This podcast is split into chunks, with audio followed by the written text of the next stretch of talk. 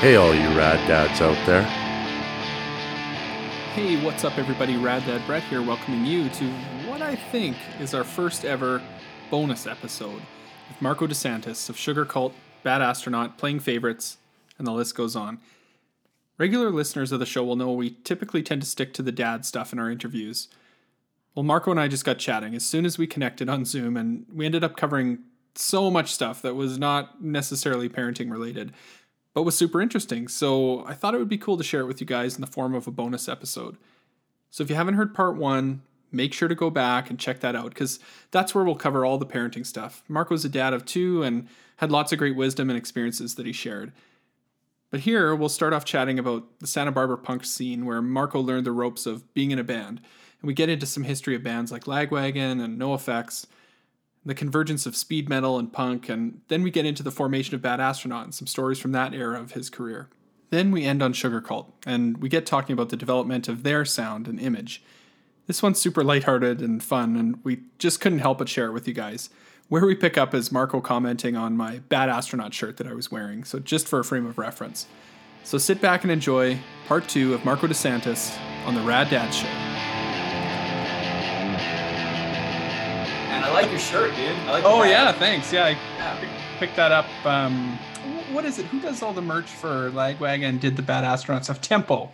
Yeah, um, yeah. Put it out last year, so I was like, oh man, I didn't have it before. Now's the time. So I know. I was so stoked when when I saw that happen. I was like, oh yeah, Yeah. we're doing another run of Bad Astronaut. I think it was maybe tied to Joey because he was doing a lot of these. Well, he's still doing them, but Joey's been doing a lot of these live stream things.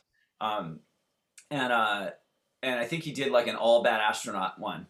You know, and yeah, I yeah I missed it. yeah, yeah. didn't I jumped it. on for like I jumped on and caught part of it, but you Yeah. know. Yeah, Um, but no, that's a special band, man. That's something that, like, honestly, it's like, well, I mean, let's connect it to what we're talking about. Yeah. It's like you might have just because you have a family and because you have a, maybe a wife and kids, doesn't mean you have everything you need. You still need like. I don't know, your parents if they're still around. You still need your homies, like your friends from way back when. Yep. And especially once you start like launching into life, whatever it is you've been trying to make work, and then it starts to work. Um, your friends from like from like back home, or like your real friends that have known you from forever, become they, they take on such a different role. It's like grounding. It's something that like keeps you down to earth. Tells you, hey, you get to do this. You don't have to do this. Tells you those things, those simple things that you you don't even realize you need to hear that just make make it different and and i think that the same thing happens for um musicians it sounds so pretentious to say artists but like when you have a band that starts to like work it really does you know there is a lot of work involved in it right. and because like you've got to like you know book shows and and you know do all the the the you know- put together all the pieces you know oh we got to do this we got to route this we got to coordinate this we got to do this we've got to make t-shirts we got to find a place Yep. to order the t-shirts now we got to get the designs to them and we got to do all the things we got to have them shipped somewhere it starts to feel a little bit like work Mhm. whereas if you think about music what do you do with music? You play music right? Yeah. so music comes from like a playful place. It, it's something you do for i mean most of us did this shit for fun forever and still enjoy doing it and probably and do it whether we're getting paid or not. It's not like oh god i gotta uh, fucking work. I, i'll see you later. I gotta go play a fucking rock show. Uh, Yeah. you know, like, like dude this is fucking amazing. Like i would pay to do this if i you know? Um Yeah, a lot of people do. i guess so fuck yeah Bands starting out. Yeah, you, yeah I'm sure you remember those days. Yeah, although we always, generally, me and my friends avoided that, um, mostly because we couldn't afford to do that shit, but also because we just kind of thought, like, well, what kind of, you know, it doesn't sound like a very fun party to go to if you have to, like, force it that hard. You know, I'd rather, like, we, we mostly came, came up playing shows um, because we were all, like, kids when we started out, so we weren't even old enough to get into the bars in, in our hometown. We grew up in Santa Barbara, and so we would just, like, it was very seat of the pants. It was like you you start a band with your friends, you make up some songs, and then the natural progression was kind of like, well now now what? Well, I guess we should either try to find a way to record or and or play these shows, you know, play some shows for people. And so what you did was you just were like, well, we could bust our ass and maybe pay money to try to play some bar, but we're not none of our friends are going to be able to get in. Plus, like we feel like it just doesn't feel like where we're supposed to be, you know? It feels like we'd be like this this like annoyance that people would have to deal with, you know, for half an hour until they could like have like dance night or whatever they were there Right. for. And like whereas there was this amazing like weird sort of kid run scene in our in our hometown where people could just like play driveways. I guess like uh, the California That's we grew cool, up in yeah. California, so it's like the California equivalent of like an East Coast basement show. Yeah. Where it's you know probably too cold on the East Coast or humid and muggy in the summer to play outside, so you play in your dry in your basement. Well, in California we would play the the the, the move was to play driveway shows. So there's this place called Isla Vista, which was like it's like this little like college sort of enclave within Santa Barbara. It's like a square mile adjacent to the to the university there. Mhm. And basically, here was the deal: like you figure this out really quickly when you're 15. You're like, okay, so here's the deal: you you skateboard down the street until you find some student like outside of their apartment, like washing their car or doing whatever the fuck they're doing, and then you ask them like, hey, dude, if we pay you, if we give you money to buy a keg, can um can our band play at your house this weekend? like total stranger, Yeah. you know? Like can you literally like pull your cars out of the driveway and let us like use that as like a makeshift stage? Yeah. And then your driveway, like the lead up to, you know, the carport Yeah, yeah, the yeah. stage and the driveway would be the audience. And they'd usually just be like, oh yeah, I don't know, dude. Let me ask my roommate. And then they'd be like, you know, hey John, is it cool if we have like some show? Like they're gonna pay for the beer, and that's like all you had to say was someone else is gonna pay for the beer. Yeah, sold. Uh, oh yeah, yes, just do it. And then like how somehow that was a binding agreement, and we had to like, you know, we're like, okay, shit. So what's the address? And we'd like write it down, and then cruise over to the copy shop and make some cut and paste Yep. flyer, and then go to school and just hand it out to anyone who looked weird, like skaters and metal kids and punk kids and you know goths and just weird as anyone who was a weirdo basically. It was like, hey. And the answer was like, it wasn't like, yeah, I want to come see your band play. It was basically like, yeah, I want to do anything but stay home Yeah. because I'm a kid and I'd Part rather have something, yeah. to do. So that was as simple as that. It was just simple, like, and then you would have, uh, maybe you'd ask another band to play with you. Yeah. So it was very organic. We just kind of figured it out, and then we would have a show, and then people would come and they'd be like, "Hey, are you going to like the the venue was basically the address. So it'd be like, "Are you going to that show at 6644, whatever the street was called?" And the word would spread, and then people would come to the show, and usually it would get out of hand, and sometimes the cops would show up. Yeah. But it didn't really matter because it wasn't really about the music or about the band. It was just about like young people getting together and being kind of wild in the streets. You know, it was like, oh, the band's over. Okay, whatever. So now what do you want to do? Let's go make out, or let's go Yeah. like steal some beer from the these college students. And that was it. And we just did that over and over again until there was like this weird like this weird community sort of formed around it where there was like the older kids bands were kind of the headliners not because they were sold more records or had songs on the radio but just because they like could grow facial hair Right. because they were like because they had like a car you know and so it's just sort of this natural sort of hierarchy where you had these bands and then we had like the young like me and my friends were in the younger band so we were the opening band Yeah. and then like a band from out of town would come in town because maybe they had like a connection to our town like NOFX this is i'm really Yeah. dating myself here but back in the Oh, late 80s great. I love it. the drummer Erik from NOFX, who used to be the craziest guy in NOFX, Yeah. by the way. He's like the mellow sort of It totally. guy now. He was the fucking cr- he was like the Sid Vicious of NOFX back then. Like Matt, Fat Mike was like the mild mannered, calm guy. Yeah. And and Erik the drummer was like the fucking dreadlocks, tattoos, just fucking heroin, just you know he was just crazy back then. Anyway, he was I think he might have been dating some girl in Santa Barbara because for some reason you could not get rid of NOFX like they were just like they weren't from our hometown but they were they also had a huge crush on a band from our hometown which is like in our you know when we were growing up this band was like the fucking rolling stones to us they were like the be all end all was the, the local band called rkl Rich Kids on Yeah, yeah, yeah. Of course, yeah. I'm sure, yeah, a lot of people heard of them because eventually they were on Epitaph and they, you know, they were kind of this notorious band that like went through the forest with a machete and cleared the path for everybody else. Right. And they were actually phenomenal musicians. Joey grew up with them because Joey's quite a bit older than all of us. And so he and RKL were all like kids in the same neighborhood. Actually, the funny thing is Lagwagon basically is RKL now. Like Right. the- Chris Rest, the, the guitarist of Lagwagon, was in RKL. He, he- Dave Raun. and Dave Raun was like the, the eventual drummer of RKL. And then uh, J- Little Joe, the, the bass Yeah. player, was also in RKL for a long period of time. So it's kind of funny. And then actually, the tall guy in Lagwagon, Chris Flippin, was the he was in. There was two bands in our town that were like the Beatles and the Stones to Yeah. us as like dumb little punk kids. RKL, which Yeah. were like probably the biggest because they had put something out you know, on, on a label called Mystic Records. They actually Right. had a record you could you could see in a store. So like Yeah. t- that might as well be Yeah, they might as well crazy. been fucking you know they would just you know it was untouched. It was the big. It was like yeah you know Michael Jackson, Madonna, RKL. Like it was like they were just superstars to us.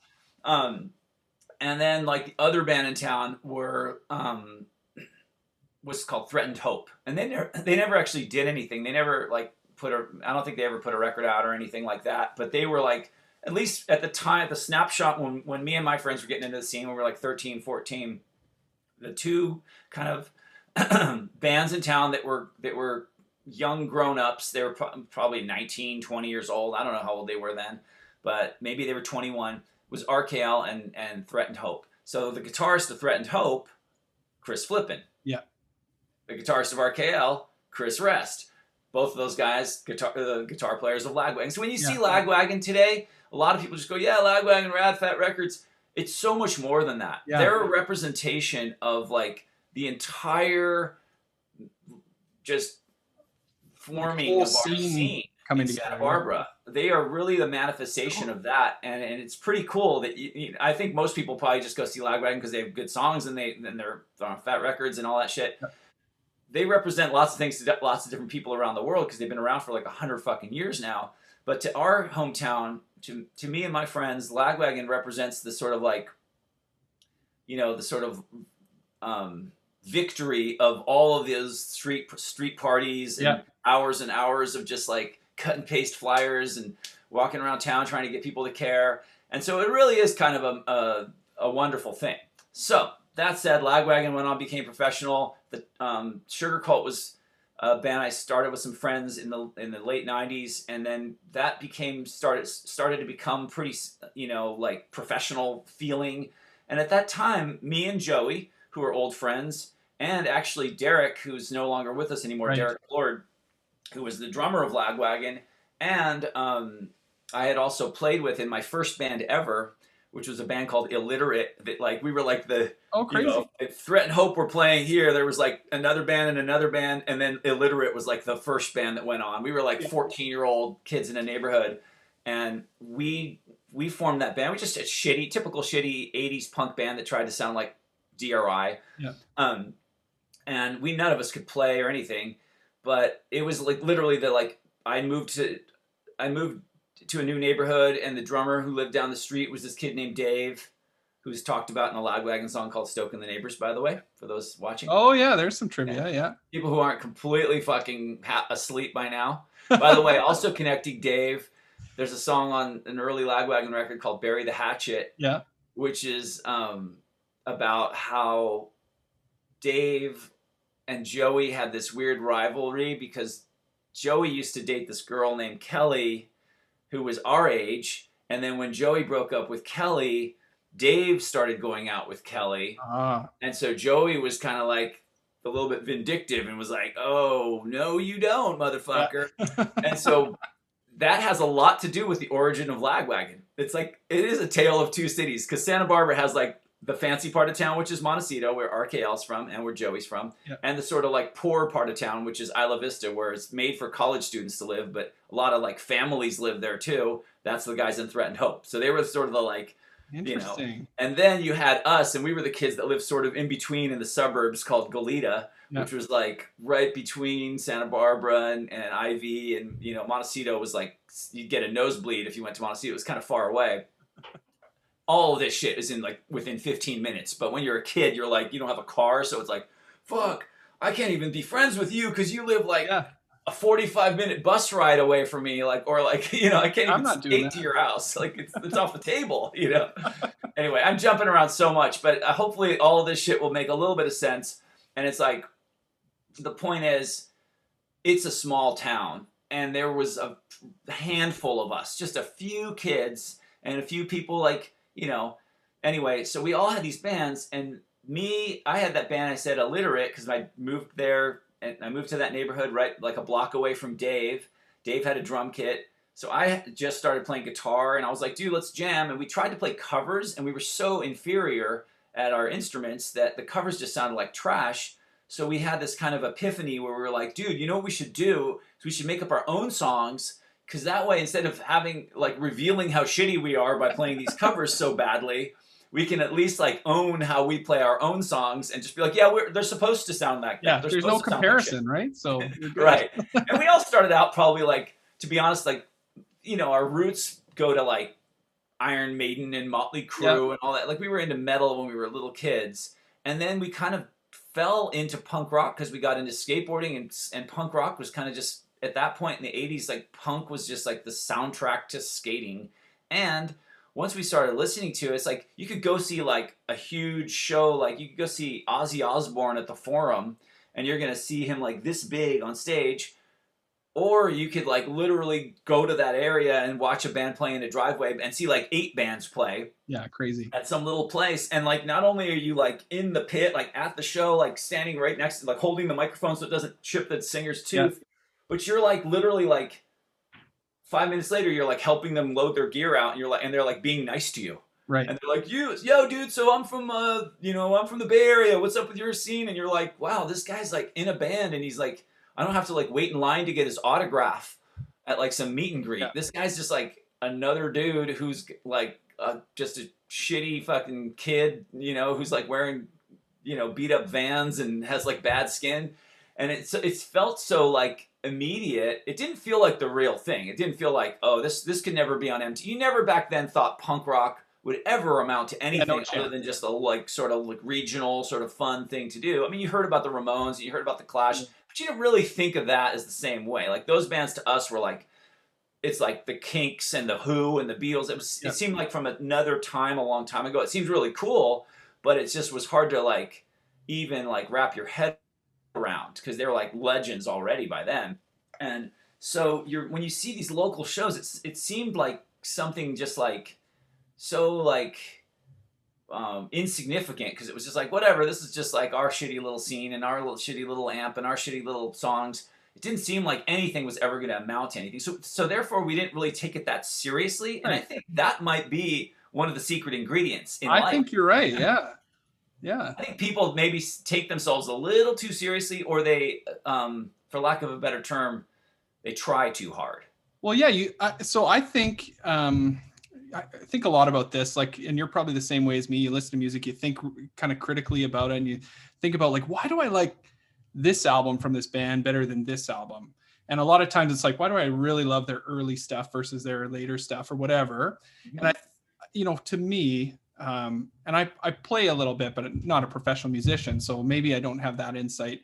Um, but I think it's that authenticity that's like, like yeah, secret ingredient that you can't sort of quantify or something, and and I, I think that's a big part of that sort of punk ethos and that whole scene, right? Is that authenticity, inclusivity, and you just kind of felt it in that music, right?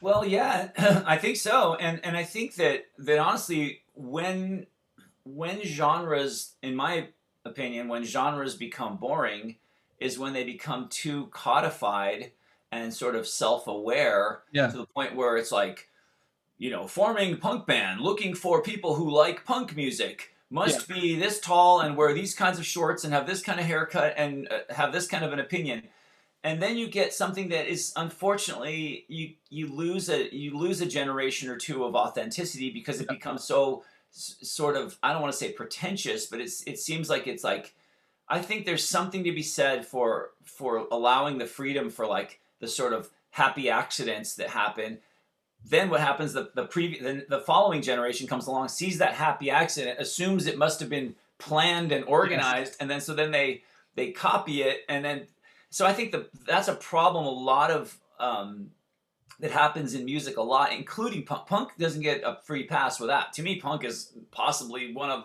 the worst culprits of that fucking thing. Of the like, yep. hey, um, I heard a quote once. It was actually a quote from, of all people, um, because I know he's kind of everyone thinks he's kind of crazy because he talks about UFOs all the time. But Tom from Blink One Eighty Two, he once he once said in an interview that I randomly read, he said it said, "Use your influences, don't be your influences." Like it, was probably like, "What's your advice for young artists?" And I was like, "Damn, of all the people to fucking say that, you know, leave it to him." Um, you know, because I remember when Blink first came out, everyone was like, "Oh my god, there's like the guy that sounds like Fat Mike," and then there's the other guy, you know and they were very maybe derivative, but then I think they kind of fearlessly sort of steered it into their own thing and found their own yep. their own way because they figured, well, there's already you know NOFX already exists, no No Use for a Name already exists, Lagwagon already exists. What can we do that's different? And yep. they found something that they could sort of own. Green Day already exists. There's already a poppy kind of punk band. The Descendents have already existed. Fuck, what are we supposed to do? Just break up? No. And then they found their own little thing and they kind of embraced their weirdness but then what happened? Um, they they created a monster because then like every fucking kid in every suburb of every corner of America started a band that exactly was like, okay, we got to wear those shirts, we got to have this kind of humor between songs, we got to jump like this, we got to wear, we got to play Mesa Boogies, we got to do this, yeah. and it was just like fuck. And, I mean, for a lot of those bands, it worked out. There was a lot of like bands like New Found Glory and stuff that became huge, um, that were you know derived from them, right? But like. Um, I think that use your influences, don't be your influences. What I hear, what I take away from that is look at your influences and go and get curious about their roots. Go, okay, how did they start? Oh, okay, it was weird. This guy had, you know, this guy had these influences. This guy was into this. They sort of compromised and fell and found a common yeah. ground, and they ended up wound up with this sound. That's kind of cool. You learn from your influences. You, they let your influences like empower you uh, to and inspire you to do something rad rather than look at looking at your influences as this like set of limitations that you sorry okay. losing my voice for some reason this like set of like rigid limitations like well i really like to do this but i can't why well because punk bands don't do that and we right. want to be a punk we identify ourselves as a punk band it's like n- no that's how you get really like um just derivative, kind of boring, same old, same old stuff. And why? You know, like well, yeah, people feel that, right? Like as a listener, you feel that that that that authenticity is not there. Yeah, you you I, I don't know if you feel it consciously, especially when you're young, but I think that in time you're gonna look back and you're yeah. gonna you're gonna you know I mean I, the same way when I was fucking young, it was like anything that colored outside the guidelines to borrow the jawbreaker phrase from Boxcar, it's like anything that colored outside the guidelines of my of my little worldview that I constructed in my fucking 13 years of existence was like such a threat to me because yeah. I just wanted to believe that um that okay, you could count on this being like this and this being like this and this is this and this means this and that people who like this kind of music aren't allowed to like this kind of music. But secretly I was like when my sister's fucking playing Madonna in the other room, I'm stoked. Those are great songs. Yeah. I'm not gonna tell my friends that, you know. when when it, when like Tom Petty comes on MTV, I'm not like fuck you. I'm like, dude, this is fucking great. You know. I'm not gonna go wear a Tom Petty shirt at the fucking show this weekend, but like you realize like intuitively you're like, I bet a lot of other people feel this way too. Yeah. And then you start meeting people, and you're like I met when I met Joey, he was a couple years older. So like I said, it's like you you you know when you meet some older kid that, that's kind of like the cool kid, you're like, oh man. And then he's like, dude, I fucking never listen to punk. I listen to fucking James Taylor and fucking Tom Waits. And you're like, whoa, really? That's cool. You know what I mean? And you're like, oh, it kind of gives you permission yeah. To like, and you're like, that seems. I kind of like the way that sounds. I like the way somebody who's playing like heavy abrasive music to learn that, and then you, you know, another great example when I was growing up was Metallica. You would see Metallica, and they were they were considered a heavy metal band, but then you'd see them, and like their bass player would be wearing like a, a Misfits shirt, and right. their singer would be wearing a GBH shirt, and that kind of that was like a lifeline for us. Like honestly, because we thought, well, we're allowed to like metal, but since we don't have mohawks like those kids, we're not allowed to like punk rock. I remember like in eighth grade, just going over to the kid in my classroom who had like a Black Flag shirt on, and I was like, "Dude, can you make me a mixtape?"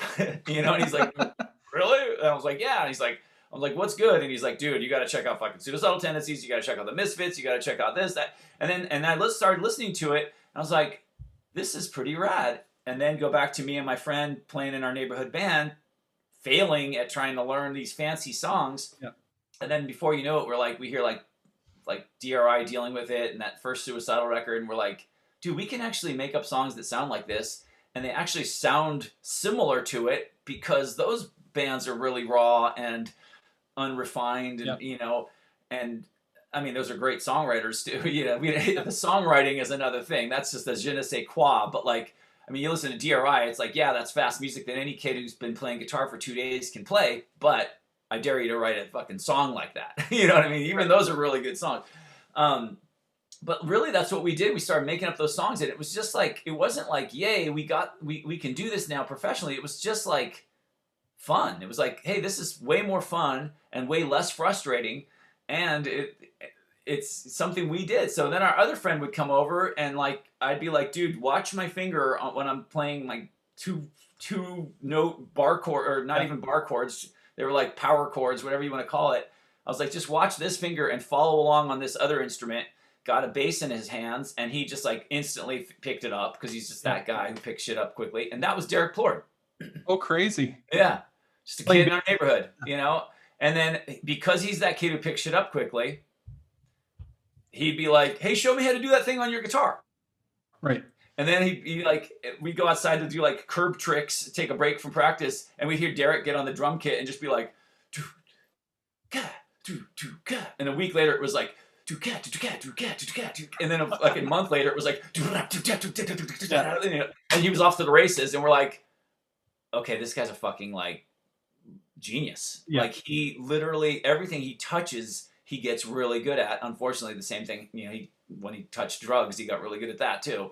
But like, I mean, he was like literally that kid. He was so bright and so capable that you could just show him like the, t- you know, you just show him like, all right, here's the first basics of something, and like, I mean, if you would have taught him how to fucking fry an egg a month later, he would have been like a fucking Michelin star chef. no, he's just that guy. He's just that fucking guy. He's so smart and so fucking um, like had such incredible drive and self discipline. Um, and so he got so good at drums that this is this is like there was that weird summer where we were like well how do we how do we gently tell dave that we kind of want derrick to play drums instead of him and it's just we kind of just did this idea where we're like well why don't we just all switch instruments wouldn't that be fun and so our friend banks who was our singer at the time um, he lived across like uh, you know he lived across town so it was really cumbersome and he didn't have a car yet you know we weren't old enough to drive so it was really cumbersome to like have his mom drive him to practice or take a bus or all this shit. So eventually we were like, well, Banks started like joined some other band across town. And so the three of us were like, why don't we just switch instruments? Derrick will play drums, I'll switch from guitar to bass, and Dave will switch from drums to vocals. Like you don't have to be behind the drum set. You Yeah. can be lead singer now. You know, Yeah. and he was kind of like, when you're a kid, no one wants to sing. That's like playing goalie. For sure. You know, Yeah. no one wants to be the singer because it's kind of embarrassing. You're like, I don't want to fucking sing, like you know. Um, but we did that, and then we had this opportunity to get these two other guitar players. I think I don't know how we met them. I don't even remember how we met them. I think Da- Derrick maybe. Oh, Derrick was really good friends with the guys in Threatened Hope, and they, uh, they were sort of I don't know if they were breaking up or if they were sort of breaking down or whatever it was, but like Derrick became really good friends with the tall guy Flip with Chris Flippin in Lagwagon, and so he got Chris to play guitar. And then this guy, if you remember our singer Banks from Illiterate, he eventually moved, uh, you know, to a band in, from his high school downtown, and they were called VFH, Vatos from Hell. And their guitar player was this guy named Darren Yardley.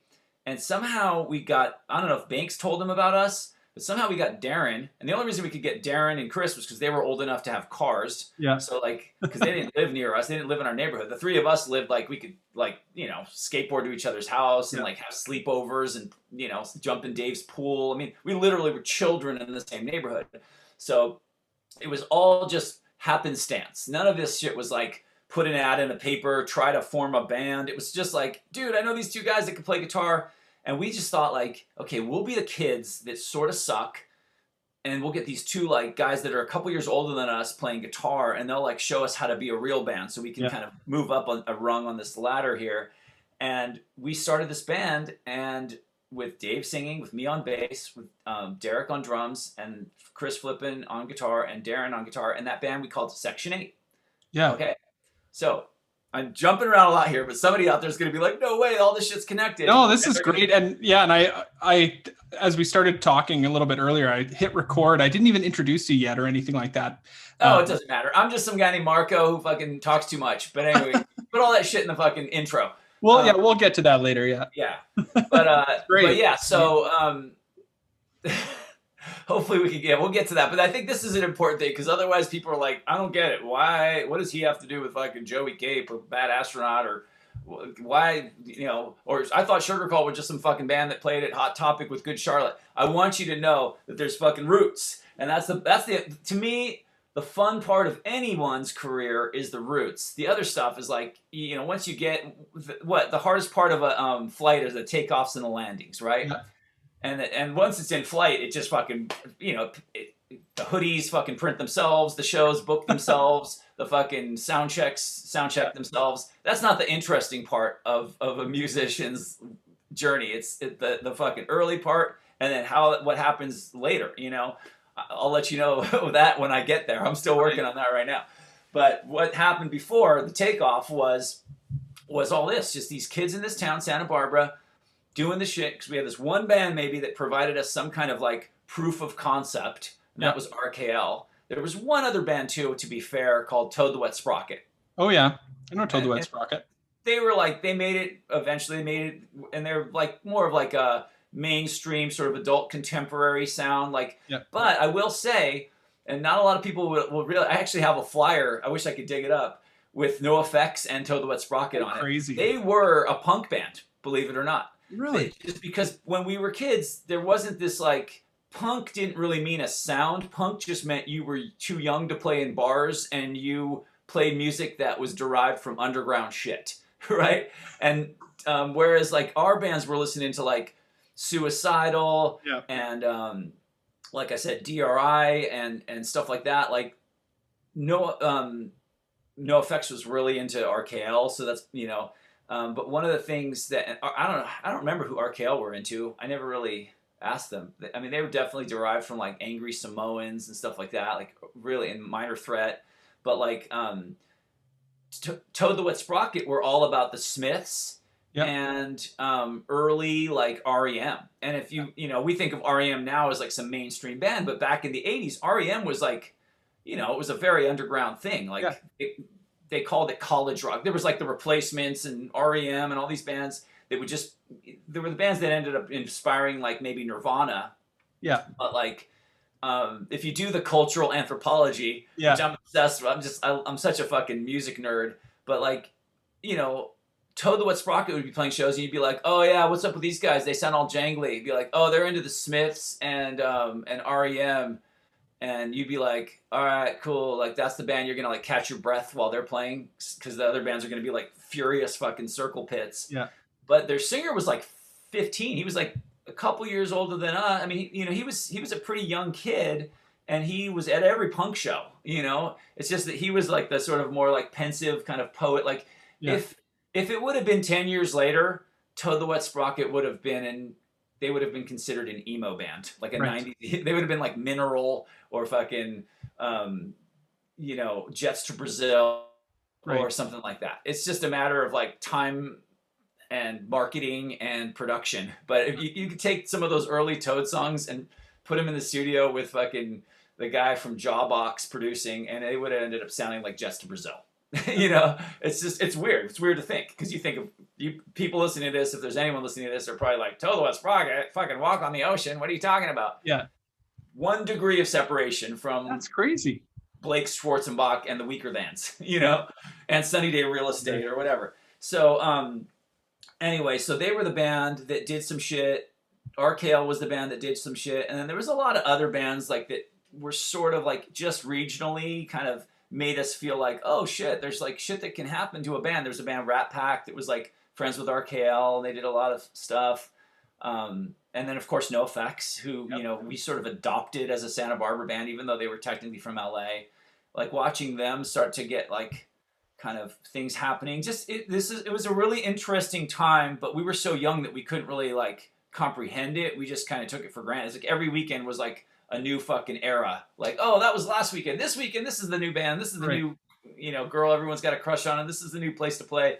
It was really weird, but um anyway, we started that band, Section 8, that grew out of our original band, Illiterate. And then Section 8, because I remember there was another band in town that was kind of like, I guess you would call it crossover, where there was this like weird, like pol- cross pollination of s- speed metal and hardcore punk. And so they called it crossover, probably because DRI's record was called Crossover. Why am I talking about DRI so much? um, and like bands that sort of like they didn't have long hair, like Anthrax and Slayer or Metallica, but they still played pretty metal songs, but they looked more like punk bands. I don't know. There was a period where punk and speed metal really kind of like, you know, had a nice roll in the hay. Coalesced, yeah. Like late 80s we're talking about there was that moment where like i mean punk bands became met- grew their hair out and sort of became metal bands and a lot of metal bands cut their hair shorter and became punk there was a weird like happy medium that in my opinion was the uncredited um, writing on the wall that begat grunge yeah right? If you if you go back and do the math, you're like, wait, how did bands like Soundgarden and Nirvana and all those bands pop up? They're like, you know, like Eddie Vedder from Pearl Jam's like a fucking huge punk rocker, and Yeah. it's like, how did they? What gave them the courage to do that? Well, probably once they started seeing like this sort of like Bloods and Crips truce between speed metal and punk rock, and they realized, well, both pe- people come to our shows both like to run around in circles and do stage dives.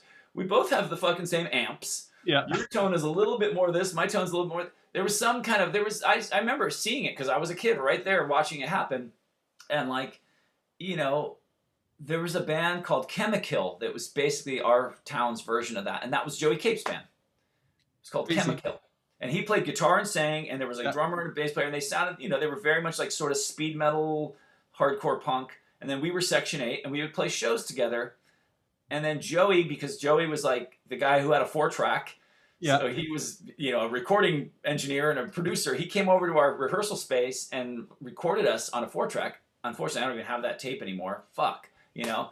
But that Yeah, was no basically kidding. the Section Eight demo. But because we started hanging out with Joey and them again, like I said, Joey broke up with his girlfriend. Dave started dating her.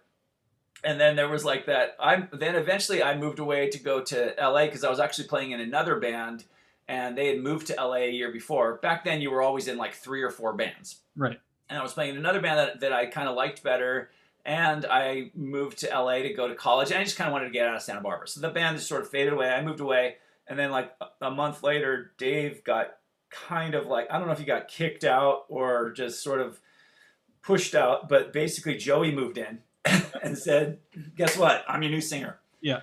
and so Joey sort of like, I mean, I, I don't say this in a negative way, but he sort of like hijacked. Yeah, yeah. Somewhere between. He sort of hijacked the band, but he also sort of salvaged the band because this band was like scrappy. And then Joey came in, and like I said, he was a little bit more experienced, a little, little couple years older, and he was like, "Dude, here's um, and a much more sophisticated songwriter." Because we were just like driving by Braille, figuring out as we went along, and he came in and he had like song structure, and like took some of our old shitty songs and like gave them a little bit, you know, spruced them up a bit, took a bunch of his ideas, and so he basically took over that band. He took he basically took over Section Eight, and and uh, then once they got signed to Fat Wreck Chords, they did a name search and found out there was already a band called Section Eight. So they changed it like last minute, right before Duh was pressed up.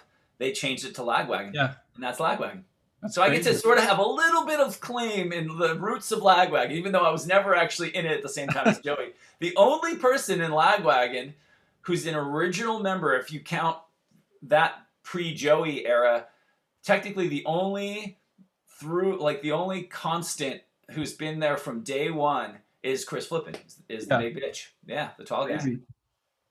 That's so crazy. What an amazing story.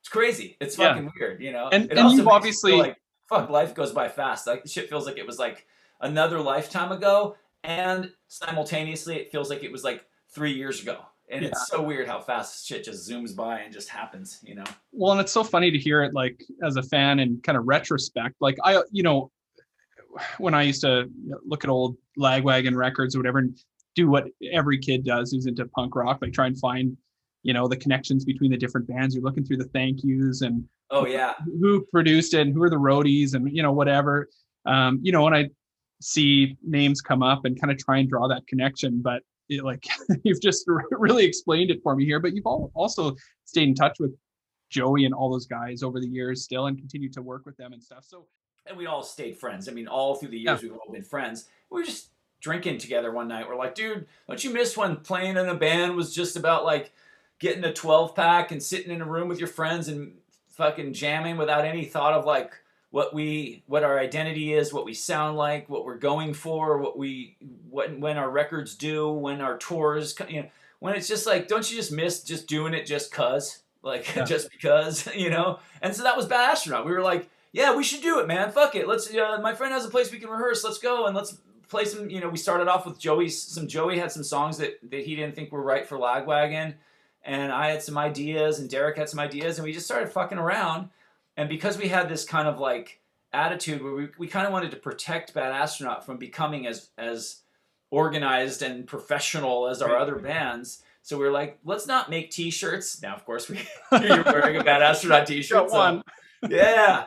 Um, and then uh, let's not play shows. Let's not even fucking play shows because a we're too busy with our other shit to add more, in, you know, into the equation. Let's just do this as a fun thing, and then let's record like whenever we get a chance to come up for, for air with our other projects. And that's exactly what we did. We just started like recording, and we were recording in a studio that was called Orange Whip. It was owned by a guy named Angus Cooke, who also plays electric cello. right And so the attitude was like, dude, you want to play cello on our fucking record? And then before you knew it, we're like, well, you're in the band. Yeah. Okay. You know, okay. Anyone who walks into this fucking door and wants to play on this record gets to be in the band now. And then another guy who was at the studio was this guy, Tom Flowers, this incredible fucking guitar player from Santa Barbara and songwriter and engineer and producer. And we were just like, dude, Tom should lay down some some little guitar things. And next thing you know, it's like, okay, Tom's in the band too. Yeah. And then another guy was like, um, uh, playing. Some, we brought in to play some keyboards who Joey had grown up with. This guy named Todd Capps. Yeah. And again, it's all just like there was never a time where we put an ad in the paper saying, you know, looking for musicians that are into this kind of. It was just like, and we. I mean, there's people in Bad Astronaut that are like ten years. I, I think I'm like 10 years younger than Angus, you know? And I don't think Angus probably ever went to a punk show in his life. I don't even think he knows. And then if you, you know, so it wasn't like, it was just a bunch of people that had the same, the only thing we had in common was that we, that we liked each other and that we, and like, we, maybe that we liked to have a couple beers and that the 12 notes in a fucking, you know what I mean? A, B, C, D, E, F, and G, and the fucking, you know, sharps in between. That was pretty much the only thing we had in common. And it was just like, you know, it's that's how you end up with something. Well, I mean, I don't know. It's a it's In my amazing never to be humble opinion, Bad Astronaut sounds kind of fucking unique. And that's because it's a bunch of different people coming from different places, hearing music differently, with different record collections, kind of creating this like amalgamation of weirdness that sort of fucking works. Yeah, A- Acrophobe is for sure in you know my top records of all time. Like, it's just amazing. I remember when it came out, hearing it and just being like, "What the fuck is this? Like, this is amazing." And you could just feel that. It's this conversation we've talked about a couple times here, like about that authenticity. Just like you could feel that it came from somewhere completely authentic. And yeah, it sucks to not have a, a, band touring that you can go see necessarily. And I know you guys did play some shows here and there. Yeah, um, we did. We did like we did a weird run of shows in Australia. Um, we did. A, we waited until 10 years went by before we ever played our first show. We had right. 10 years from when Acrophobe came out, we played our first, after Derrick died, unfortunately, um, we sort of like, we were in the middle of making a, a another record when Derrick died. Um, for people who don't know, Derrick died in March of 2005, and we were in the midst of making our record, um, uh, the third record. 12, um, 12 small steps. 12 small steps in one giant disappointment. Yeah. Mm-hmm. So, um, I mean, which is really a weird record because it was like unfinished, you know? So you have Derrick like on these things and, and, and we couldn't even go there. Like, honestly, like there was a time where me and Joey like went to the studio and like turned on, fired up and like you hear like the talkback mics from the tracks. And you know how like if you've ever made a record, you like, yeah. you know, you're like, all right, dude, play that one again. And then you hear like Derrick's voice just all, okay, dude, so you want me to do that fill again right there? Okay, and then just all of his like quips. Like if you listen to the end of Acrophobe, you, yes. hear, you get an idea of the kind of guy Derrick was. Just constantly just witty little quips and like you know just sort of like ribbing everybody in the room, like whatever fuck face. Okay, I'll do it again. For, you know, just he was that guy that could like lighten the mood because he just like would just say that kind of shit. Anyway, hearing that stuff was just like too eerie. It was because like it was too the Right. It was too fresh from when he died. It was like it was so tragic how he died, and and and and basically he died in slow motion. We, you know, anyone who was in his life like watched this guy like this. Like I said, from when we were kids, he was like the guy who could do everything. You know, he could skate better than everybody else. He could fucking build a house. He could he could do. He was like this prodigy person and such a sweetheart of a dude. Like such a fun guy. Like mm-hmm. he was, you know um, he wasn't like this dark, morbid, sort of somber guy. He was like this fucking hilarious, snappy dude uh, who was super intelligent and just so like in love with life and learning. He just wanted to know about everything and you know loved music so much. But anyway, so it was really sad to watch this guy kind of die in slow motion for years and years and years with struggling with a drug addiction and then and depression and all this stuff. And then eventually, unfortunately, he um, you know he he just couldn't pull it.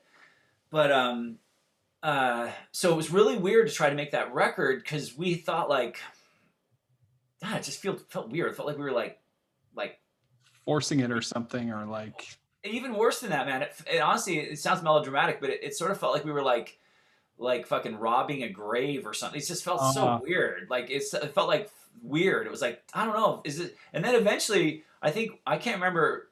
There was maybe me and Joey were maybe talking on the phone or something, and it was just like dude, in a weird way, like we almost like have to finish this record, not just for our own sake and closure, but also for Derrick. Like this is kind of his like, you know, like he'd be kind of bummed if we just were like too scared to make this record because we don't deal with the discomfort of like listening right. to his voice and hearing his drums and um, and also like there's a part of you that's like mm, I feel a little bit like you know, there's parts of like we had some other drummer come in and play a little bit of stuff because there was some stuff that was unfinished. So right. Joey, Joey, that record's really like speaks to Joey's um, abilities as a producer. He was able to like really like kind of grab pieces of Derrick's drums and add them to other things, and it's, it's really like a patchwork quilt of of music.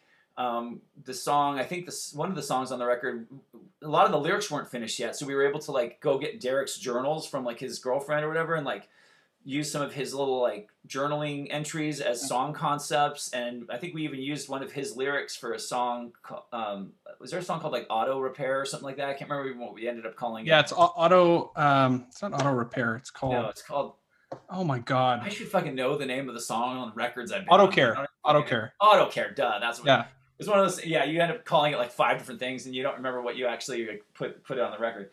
But anyway, um, so um, yeah, that was like his lyrics, and just just like a lot of things like that. So it was it was a trip to make that record. Um, but uh, but yeah, so. Bad Astronaut was just kind of like after we finished that, we were like, okay, well, we, we can close the book on Bad Astronaut because we can't do Bad Astronaut without Derrick Plourde, and why would we? And because that was the whole point was for us to all do this together and we're not like a band anyway. We're not like playing shows, so what? And then eventually we were like, why aren't we playing shows again?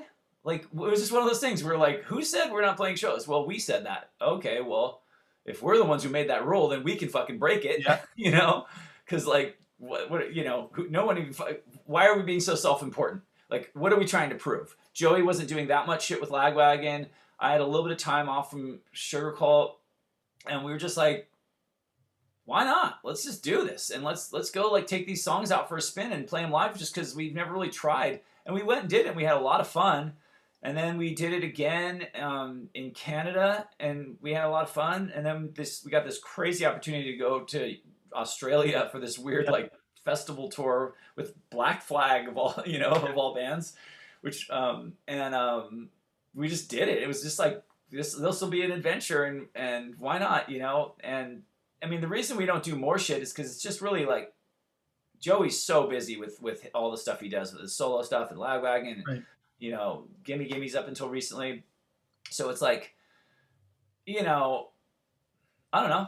The the you know again that you who knows when I I never it's it's not a matter of uh it's not a matter of if it's a matter of when you Yeah. know, I'm sure we'll do it again some point you know while we're all still kicking so why not I noticed on your on your bio it lists um, uh, Bad Astronaut and playing favorites as uh, ongoing projects. So Yeah, that gives me some hope as a listener. I mean that's how it, it's dude isn't isn't that the deal like isn't Yeah. life just a fucking ongoing project I mean we all want to believe that there's these little like mile markers and and structural things but it's like dude who fucking knows you know what I Yeah. mean like maybe we'll start in maybe you and I'll start a band like who knows what we're gonna do you know we want to believe that this is what it is but I think part of being artistic is allowing yourself to sort of like um I don't know, allowing yourself the, the permission to, you know, to color outside the guide, the, the self, the self-made guidelines that Yeah. you make too. You know, I love uh, Picasso, the old artist Picasso. He said, "Learn the rules like a pro, so you can break them like an artist." And I think that's that's, That's important cool, to yeah. remember that kind of shit. Like to, you know, to okay, so there's some structures. There's the basic way people do shit. Okay, that's cool. Now what? You know, now now how can we do it a little bit differently? And, and I think Bad Astronauts like having that in my life was such a good counter to Sugarcult, which was much more like the the, the mandate with Sugarcult when we started out was like we we don't we are like we definitely don't want to be a punk band because we've all played in punk bands before and that's not exciting anymore. I've already done that. Like it's fun. I love punk rock, but like it's not it's I want to do something like I was getting really into like digging through used record stores and finding like power pop records, you know, like I, I've always loved like Cheap Trick and I've always loved um, Elvis Costello and stuff like that, like the early records from Elvis Costello and Nick Lowe and, and all that shit. It was like, God, this is such a cool style of music that I feel like, other than like what I like about you by the Romantics and maybe My Sharona by the Knack and obviously Cheap Trick, like I don't think anyone ever really, I don't think this this vibe ever really like reached its potential. So it was like, how do you how do you celebrate this kind of cool vibe, but um, but at the same time not like be like a fucking cringy Civil War reenactor. You know, like when you see those bands that are like so fucking note perfect, like retro, where Yeah. like their guitars are retro, their outfits are retro, their sound is retro, their subject matter is retro, and you're like, dude, you exist in the fucking 21st century. Yeah. Stop trying to pretend like it's still 1972.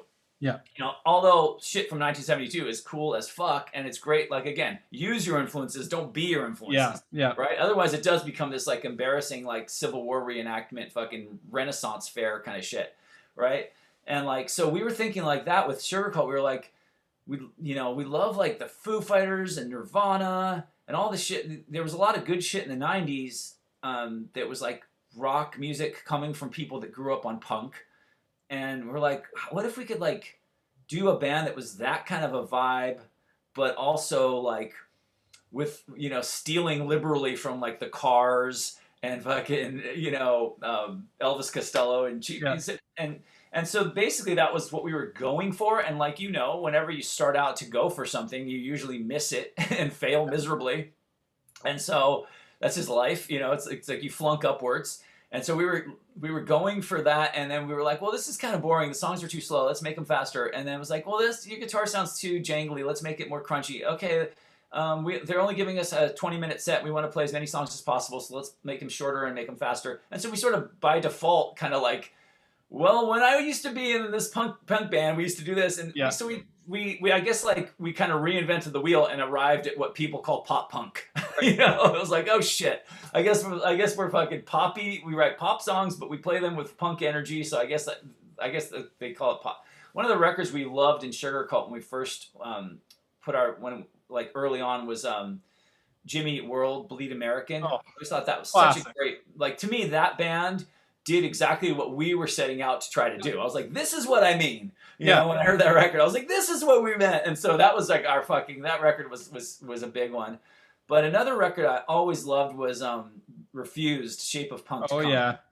and that record to me had that spirit of like there was two things about refused shape of punk to come that i thought were like for as far as bad astronaut goes it was i feel like it was kind of a coming from a similar place of being like okay we have punk and hardcore like up and metal upbringing but we're not going to limit ourselves to that we're not going to deny that like electronic music exists and jazz exists and all this other cool shit exists and try to wrap you know like liberate from the typical ex- expectations of what someone is supposed to sound Right. like in the scene. And so, I mean, I'm not saying Bad Astronaut is anywhere near as fucking important as Refused, but like that record was cool. And then for as far as Bad Astronaut on a musical sort of thought process, as far as Sugarcult, I thought I always thought their style was really cool. I was like, it's such a shame that in order to be credible and authentic, you need to look like you don't you don't fucking care about what you're wearing. Yeah. And then I saw the way they looked, and they were like Oh, yeah. hair with like Beatles haircuts and fucking suits, you know. That And was Swedish Yeah, thing that was just something kind of. European and cool about it. Yeah. And I've just always, I've that's where I maybe differ a lot from a lot of the people I grew up with in Santa Barbara. I've always thought like having style is really cool and like it's not like a bad thing if you don't look like you just fucking woke up and jumped on stage. Like I don't think I've, I don't think since I was like fucking. 20 years old, I don't think I ever p- played a show in a pair of shorts. Because to me, it's like, I, I love the, like, I, I just don't, playing a show is not supposed to be comfortable. It's supposed to be fucking a presentation, you know. Yeah, and, cool. and, and for someone feeling- watching. and not not to say anybody else should like think like me, but that's just my personal thing. I always thought like I like when bands look cool, and Yeah. so that was with Sugarcult. We were just like we want to look cool as fuck. We want to play music that's um, that's got like the spirit of like cool shit from the late '70s and early '80s, but is not like not limited to that. Not as though Nirvana never happened. Not as though the fucking Jimmy Eat World and the Foo Fighters aren't bands that we can, you know. So we were like, let's let's. That was sort of the blueprint. Not that you asked, but that was kind of like just to sort of break it down retro retrospectively. I'm like, it's kind of what we were going for, and and I feel like we I feel like we we achieved it to to some degree, and then allowed it to sort of like become its own thing, which I think most most bands do. Eventually, you start out trying to kind of keep your hands on the wheel and you know control it, and then eventually just kind of. Oh. All right, that was part two of Marko DeSantis on the Rad Dad Show. Thanks again to Marko for joining us. It was so much fun. If you like this episode, it would mean a lot to us if you'd drop us a review on iTunes. And if you're looking for more Rad Dads content, find us wherever you get your podcasts or give us a follow on social media. On Instagram, you can find us at, at rad underscore dads underscore show, and on Facebook and Twitter at, at rad dads show. And now you can also look us up on YouTube for some video interviews as well, including this one. Lastly, Rad Dads is first and foremost a community organization aimed at positive parenting, and you can check out what we do over at raddadsYeg.com. That's raddadsYeg.com. Thanks for tuning in. In the meantime and in between time, stay rad.